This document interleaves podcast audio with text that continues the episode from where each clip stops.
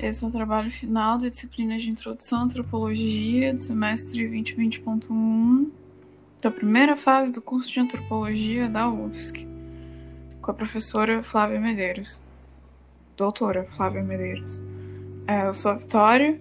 Eu sou a Ana Bárbara e a gente vai falar sobre indústria da moda e as suas representações. E para falar sobre esse trabalho, além das nossas vivências, a gente vai pensar utilizando três textos.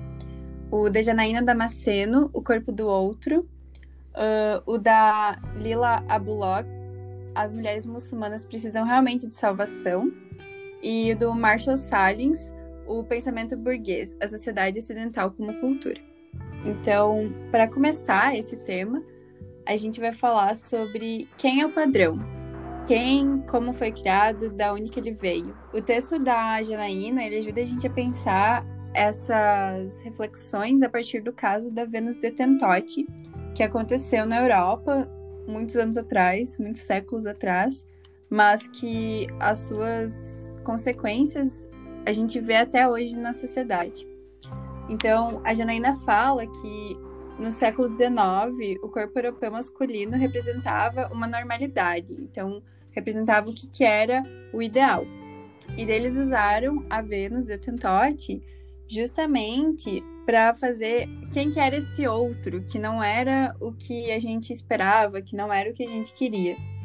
Então, ela servia para marcar justamente essa diferença do, do que, que era o ideal e o que, que não era. É, inclusive, uma parte que é bem interessante a gente pontuar, assim, né? que eles descrevem que ela tinha fenomenais medidas de quadris, né? Pelo menos o que a Janaína Damasceno botou, né? Sara possuía, como muitas mulheres, coiçã, nádegas protuberantes. O que, para eles, era uma visão completamente... que eles consideravam selvagem, que eles consideravam... É... e que eles consideravam... Menos humano. Animalesco, Isso. acho que dá pra gente colocar. Isso. Aí é justamente pensando em como ela era essa diferença que a Janaína traz uma fala de, de Hal, que é assim: a identidade é construída através das diferenças, do corpo como a diferença. Então, são justamente essas construções que, que fazem com que a gente comece a pensar sobre corpos. Eu só queria pontuar para lembrar bem dessa fala do do Hall, porque vai voltar um pouquinho mais à frente no nosso assunto com os Salins. É... Corpos, eu acho que.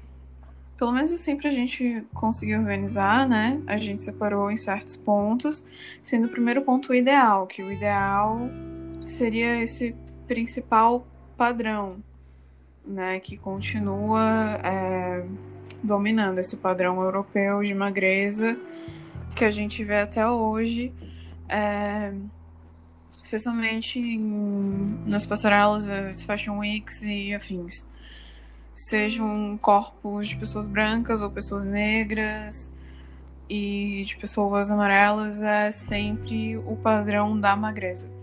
Isso acaba criando estereotipos que são muito levados de, pelo menos no que a gente vai tratar aqui, são a questão do saudável e do não saudável, que a gente vê muito as pessoas magras sendo consideradas sempre saudáveis, nunca tendo um questionamento sobre a saúde delas, enquanto pessoas que têm um corpo não, um corpo não padrão sempre acabam sendo é, meio que cobrado delas estar saudável, sendo que ninguém tem acesso aos exames delas, ninguém sabe da vida de ninguém para julgar que a pessoa não está saudável.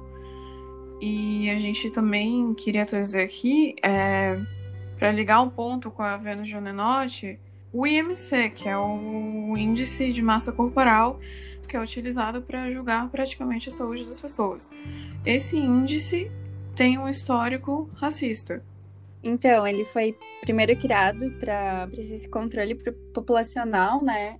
E daí foi justamente com, com esse índice de massa corporal que foi criado por Adolphe Quetelet 200 anos atrás, praticamente, que, que começou, como a Vitória falou, toda essa cobrança de você estar nesse padrão, né?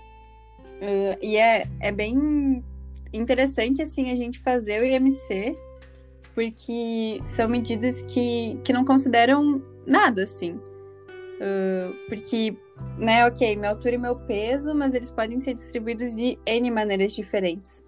E ele foi inventado baseado só no corpo de pessoas brancas. E ele foi criado, esquecido, e daí trouxeram ele de volta, continuaram com a pesquisa só em pessoas brancas. Então, acaba que, né, se a gente pensar nas, nas várias variações de, de tipos de corpos, não, não é um índice que pega tua, o teu peso e a tua altura que vai decidir se você está saudável ou não. Aí, trazendo uma citação da, da segunda página do texto de Janaína Damasceno, que, segundo Gilman, o discurso científico médico construiu o conceito de negritude e de racismo a partir da diferenciação do corpo feminino negro pensado como normal, desviante em relação ao corpo masculino europeu.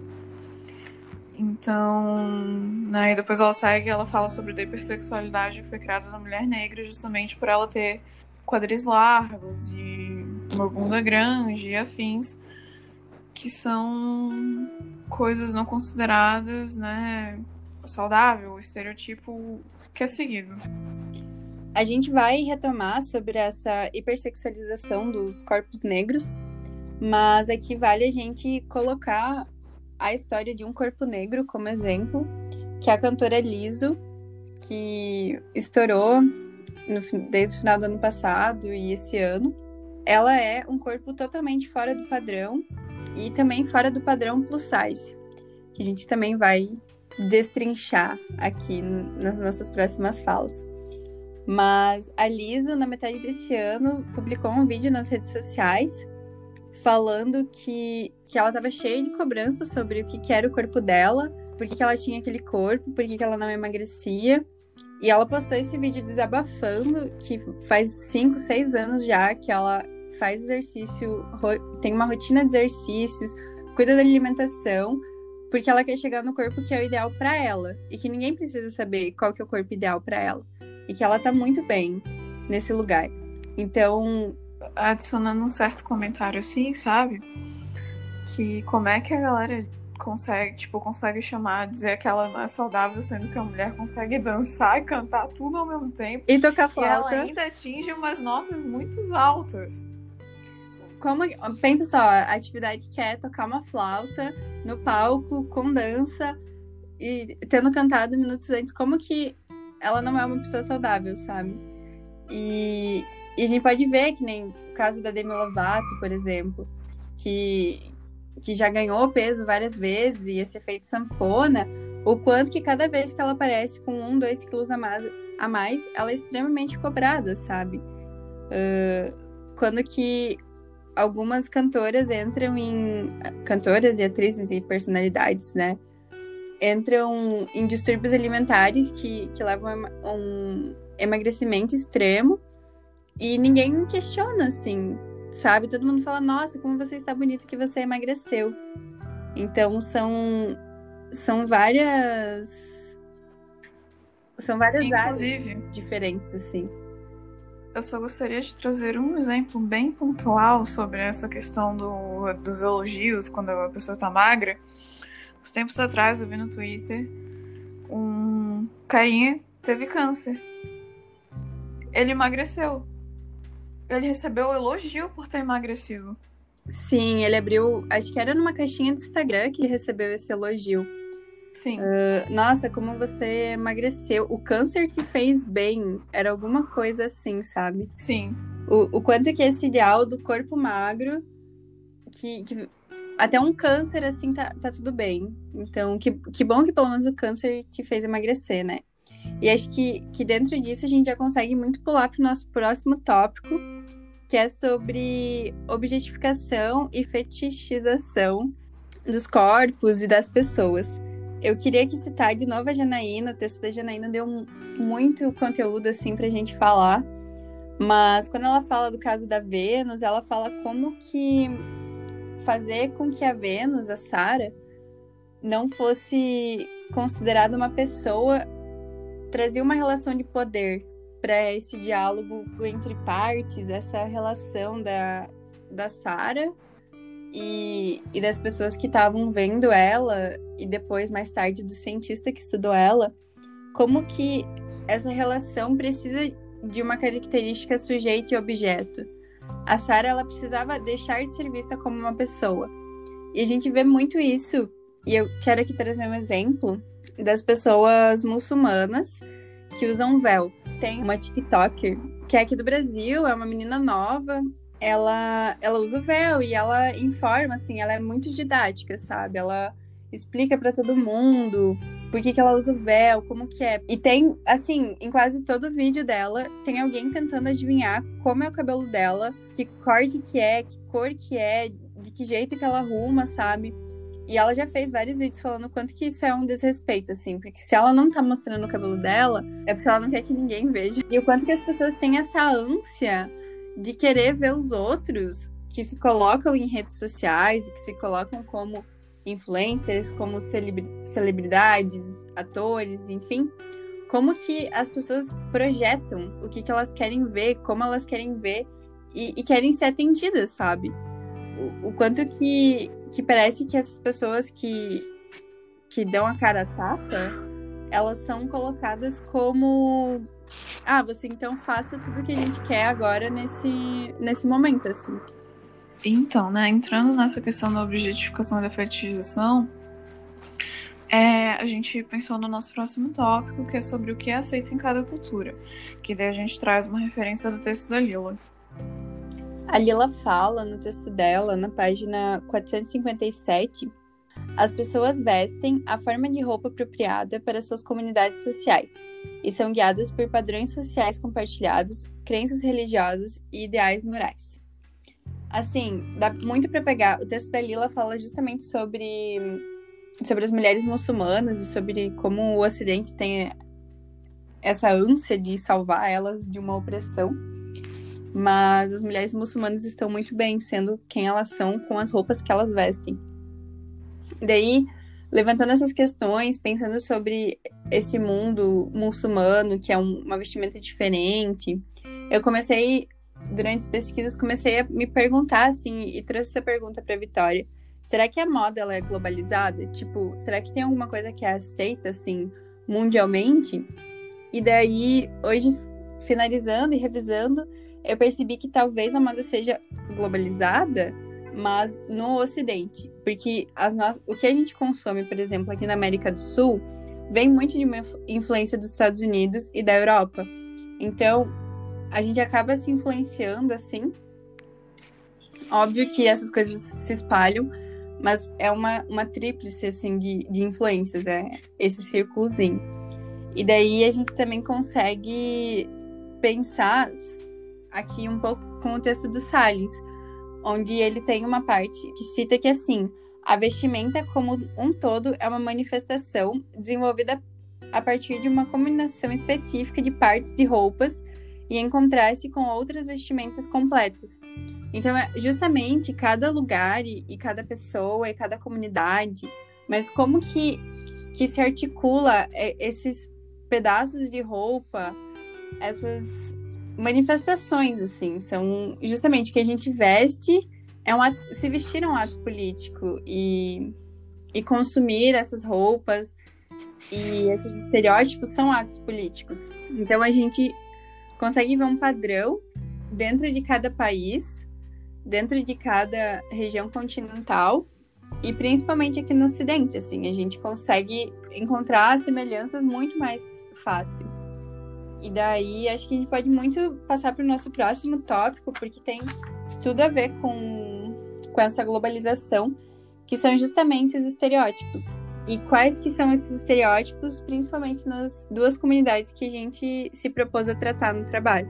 Então, né, é, um dos primeiros pontos que a gente botou foi sobre a padronização dentro dos grupos não padrões, que é algo que ultimamente tem sido bem pertinente pautar e conversar sobre. E aí a gente vai trazer primeiro o Is this an outfit or is she just skinny? Que foi sobre pessoas vendo referências de roupas que estavam em pessoas que eram magras e tentaram usar para ver se funcionava eu devo dizer que algumas das roupas são muito feias e não funcionaram. Mas é, é isso quem, só eu.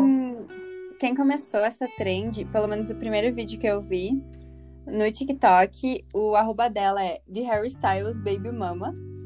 E ela começou justamente porque ela viu a Kendall Jenner, né? O principal objeto dessa trend é a Kendall Jenner e as suas roupas. Mas ela pensou, cara, eu vi essa roupa aqui no Pinterest e não pode ser que isso aqui é realmente bonito. Ou que, que vocês achem isso bonito com uma pessoa que não tem um corpo padrão, assim. Então ela começou, ela fez uma série de vídeos já, mas esse, esse foi o pontapé inicial. E daí, procurando, eu vi que várias pessoas no YouTube também começaram essa série de de testar essas roupas que às vezes são muito estranhas, mas que no corpo magro são extremamente aclamadas. É, e também dá pra gente trazer aquela referência do Twitter, né? Que foi é, uma foto da Kendall Jenner versus a foto de, uma, de duas pessoas gordas que estavam usando aqueles conhecidos como short ciclista. E as pessoas começaram a chamar as pessoas gordas da foto de feias e começaram a atribuir coisas que não cabiam a elas, porque ninguém sabe quem eram aquelas pessoas. E a Kendall Jenner, todo mundo chamando de estilosa e tudo mais. E uma garota acabou problematizando isso tudo. E já, como a gente já tá na Kendall Jenner, vamos adentrar um pouquinho na família dela, porque é nosso próximo top. Mas é o padrão de expectativa dos corpos negros e a tentativa de cópia e reprodução deles. O padrão de expectativa, por exemplo, como a gente vê com homens negros, é sempre aquilo de. Sarado, tanquinho. Sará, tanquinho, ou é sempre é, alto, num estilo jogador de basquete, digamos, né? E geralmente quando aparece uma pessoa que não, é, não tá nesse padrão, é sempre tipo, nossa. Sempre são os elogios falsos, assim, que vão.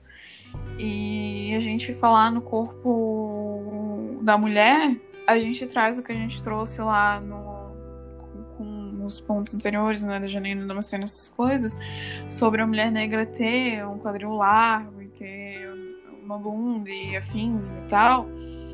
É, a gente fala sobre a tentativa de reprodução e cópia via cirurgias plásticas, como a gente vê a Kim Kardashian e a família toda Kardashian que se entopem de procedimentos para tentar parecer que elas têm um corpo que não é delas. E não só isso, mas elas também até se adentram a fazer uns bronzeamentos artificiais bizarros para parecerem negras. É, e aí eu gostaria de falar sobre o padrão plus size, porque a gente tem um padrão. É, já que a gente está falando da, da, da indústria da moda, né? O plus size é um termo que foi imposto pela indústria têxtil e se popularizou com. Pelo menos hoje em dia, né? Quando você pesquisa plus size, o que aparece são mulheres que não têm barriga, que são. Elas têm curvas, mas elas não são exatamente gordas num, num nível de como. Como é que eu posso dizer? Eu acho que é melhor fazer uma comparação, né? Que a gente trouxe referências aqui. É, Fluvia Lacerda, comparado com a imagem da Bea Gremion. A Bea Gremion é uma mulher gorda, ela é categorizada como gorda maior, que são as gordas que usam mais de 60, contra a Fluvia Lacerda, que é uma pessoa gorda que usa um 46 da vida.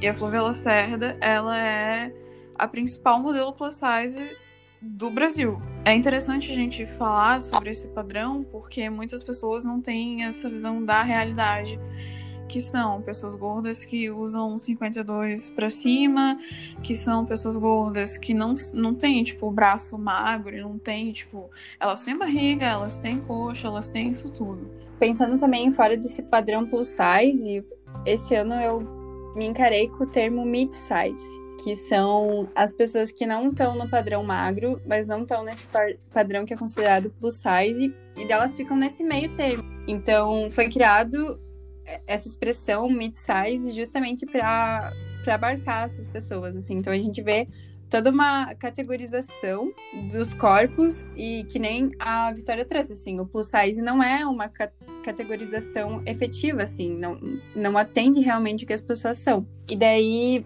falando sobre tudo isso, a gente consegue pensar também, dentro do meio LGBT, quais que são esses padrões de estereótipos mais específicos sobre gays, bissexuais, lésbicas e sobre pessoas trans. Então, começando com as orientações sexuais. Dentro do Brasil, a gente tem algumas orientações muito claras, assim. Quando a gente pensa num gay, a gente sempre pensa num gay de São Paulo. É um gay estiloso, que tem samambaia em casa e se veste, né, com as roupas da moda, tem, tem todo esse estilo. Aí a gente tem as divisões do gay urso, que é um, um gay mais peludo, e tem a divisão do gay mais afeminado, daí também tem o gay que faz drag, enfim, a gente vai para vários caminhos.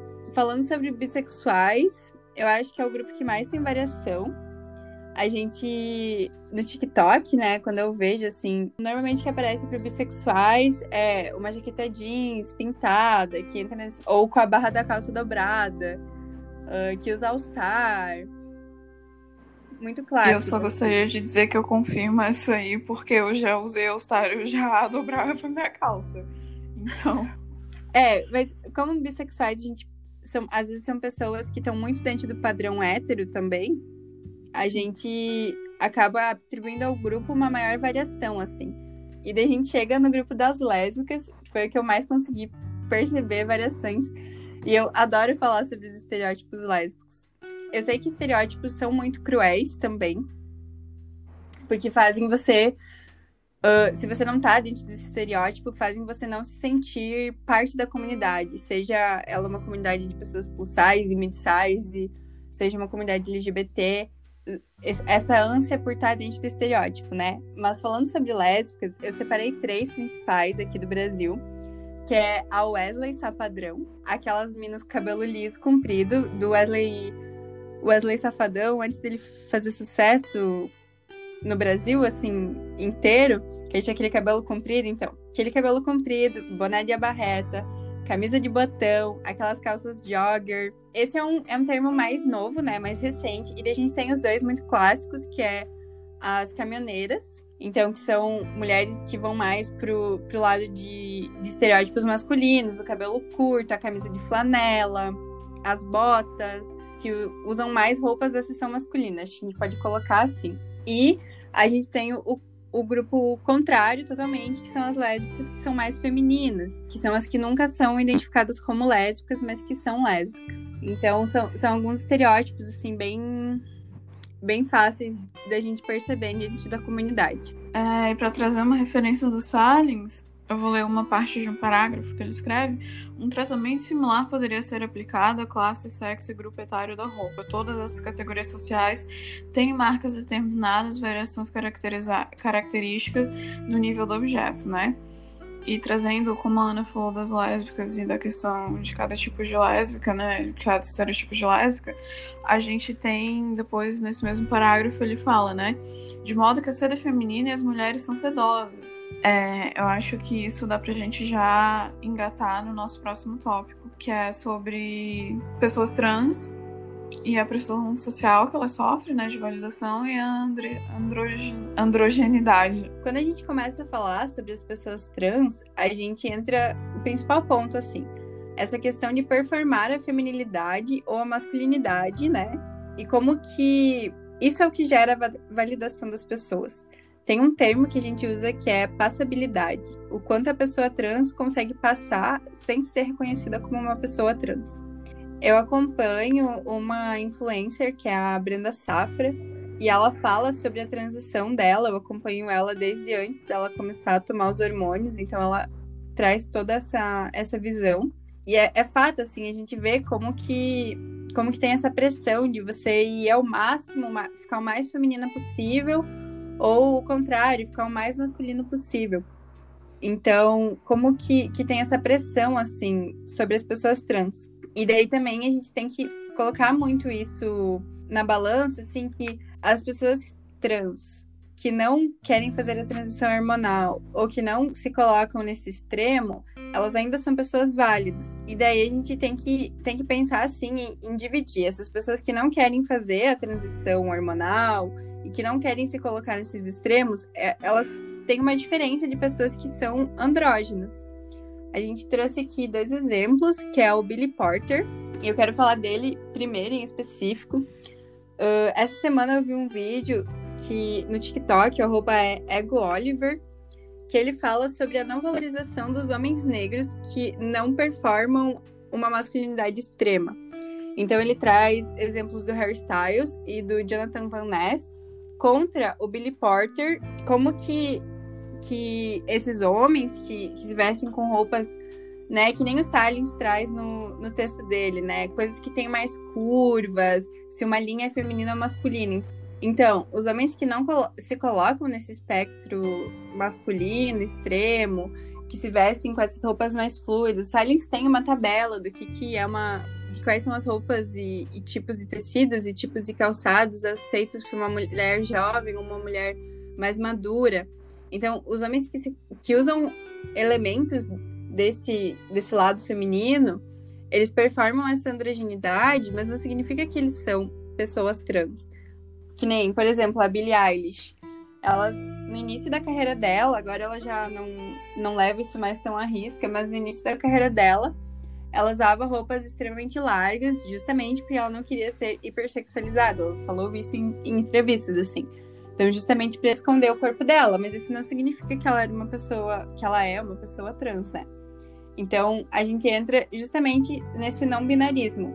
O quanto que que o não binarismo é, é um termo guarda-chuva, né? Para quem não sabe, uh, inclui várias pessoas, inclui pessoas que são gênero, por exemplo, dois exemplos: gênero fluido e agênero, tá? Dentro do não binarismo. São pessoas que não se identificam nesses dois polos. E, e o quanto que, que dentro do não binarismo a gente tem várias cobranças, assim.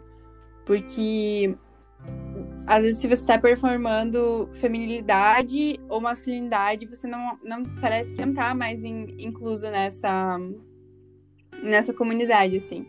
Então, acho que, que todo meio LGBT é, é cheio dessas cobranças e cheio dessas exigências para você estar tá dentro desse estereótipo. E são coisas que a gente tem que vir aos poucos uh, quebrando. E aí, para trazer uma da. Uma né, que a Ana já falou sobre a diferença na moda para mulheres mais maduras, afins e tudo mais, né? A gente indo por onde, assim, o Salins fala no texto, né? Gênero e grupo etário servem para ilustrar outra propriedade da gramática, que são os, alguns uh, mecanismos de abertura do conjunto que torna isso tudo mais complexo, né? Tanto que a gente vê, como a gente acabou de né, falar sobre, pelo menos a questão da androgenidade, também citando o Salins, várias categorias de homossexualidade podem ser desdobradas por combinações específicas do história masculino e feminino. Então, para finalizar, a gente pensou em todas essas questões, né? E como a gente sofre várias pressões estéticas e sociais diariamente, assim. Como que que a gente passa por tanta coisa e às vezes perceptível, né? Acho que, que foi muito bom trabalhar sobre esse texto, esses textos, né? E, e pensando nesse assunto, porque a gente vê que, mesmo que não são textos que foram feitos agora, nesse momento, eles continuam sendo atuais, e mesmo que nem o caso da Vênus, que aconteceu séculos atrás, a gente ainda consegue aplicar as suas consequências no nosso cotidiano, assim. É, para mim foi bem interessante, assim, porque eu acho que faz a gente refletir, né, sobre, tipo, a nossa própria realidade também, né? Eu acho que foi, foi, foi bem da hora tentar fazer essa conexão entre esses textos e, e ver também um ponto onde a matéria inteira se liga, né? Então é isso. Muito obrigada por ouvirem até aqui.